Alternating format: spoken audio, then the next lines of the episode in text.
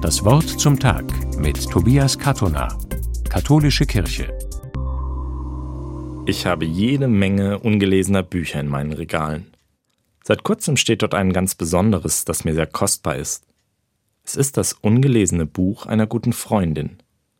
Sie hat es mir zum Lesen ausgeliehen. Bevor ich es ihr zurückgeben konnte, ist sie gestorben, zu jung und zu früh. Sie wird das Buch nicht mehr lesen können.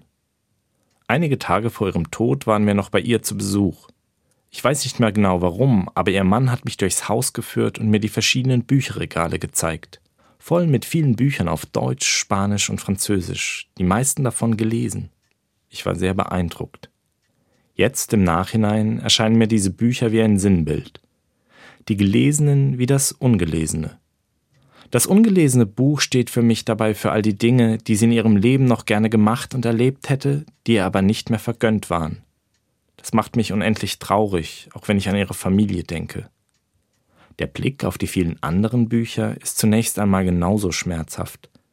Er versinnbildlicht, was dieses Leben ausgemacht hat, was alles verloren geht, wenn ein Mensch stirbt. Aber neben all dem Schmerzhaften zeigt sich darin auch etwas Tröstliches.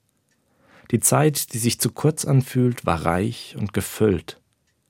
Das ungelesene Buch in meinem Regal ist mir kostbar. Es erinnert mich nicht nur an die Freundschaft zu einem Menschen, den ich sehr geschätzt habe. Es erinnert mich auch daran, dass meine Zeit begrenzt ist und ich nicht weiß, wie viel mir noch geschenkt wird.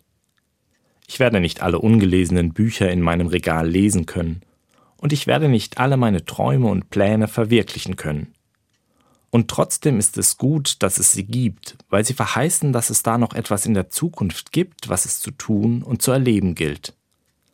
Aber das Wissen, dass es jederzeit aus sein kann, mahnt mich auch, mich immer wieder neu und bewusst zu entscheiden, was ich lesen und wie ich leben möchte. Das Leben ist zu kurz, um schlechte Bücher zu lesen. Und es ist auch zu kurz, um das, was mir wichtig und kostbar ist, ständig auf morgen zu verschieben. Es gilt, das Leben jetzt zu leben und obendrauf gibt es da ja auch noch die Hoffnung, dass mit dem Tod vielleicht nicht alles vorbei ist. Vielleicht wird dann ja nochmal ein ganz neues Kapitel aufgeschlagen. Tobias Kattoner aus Emdingen von der Katholischen Kirche.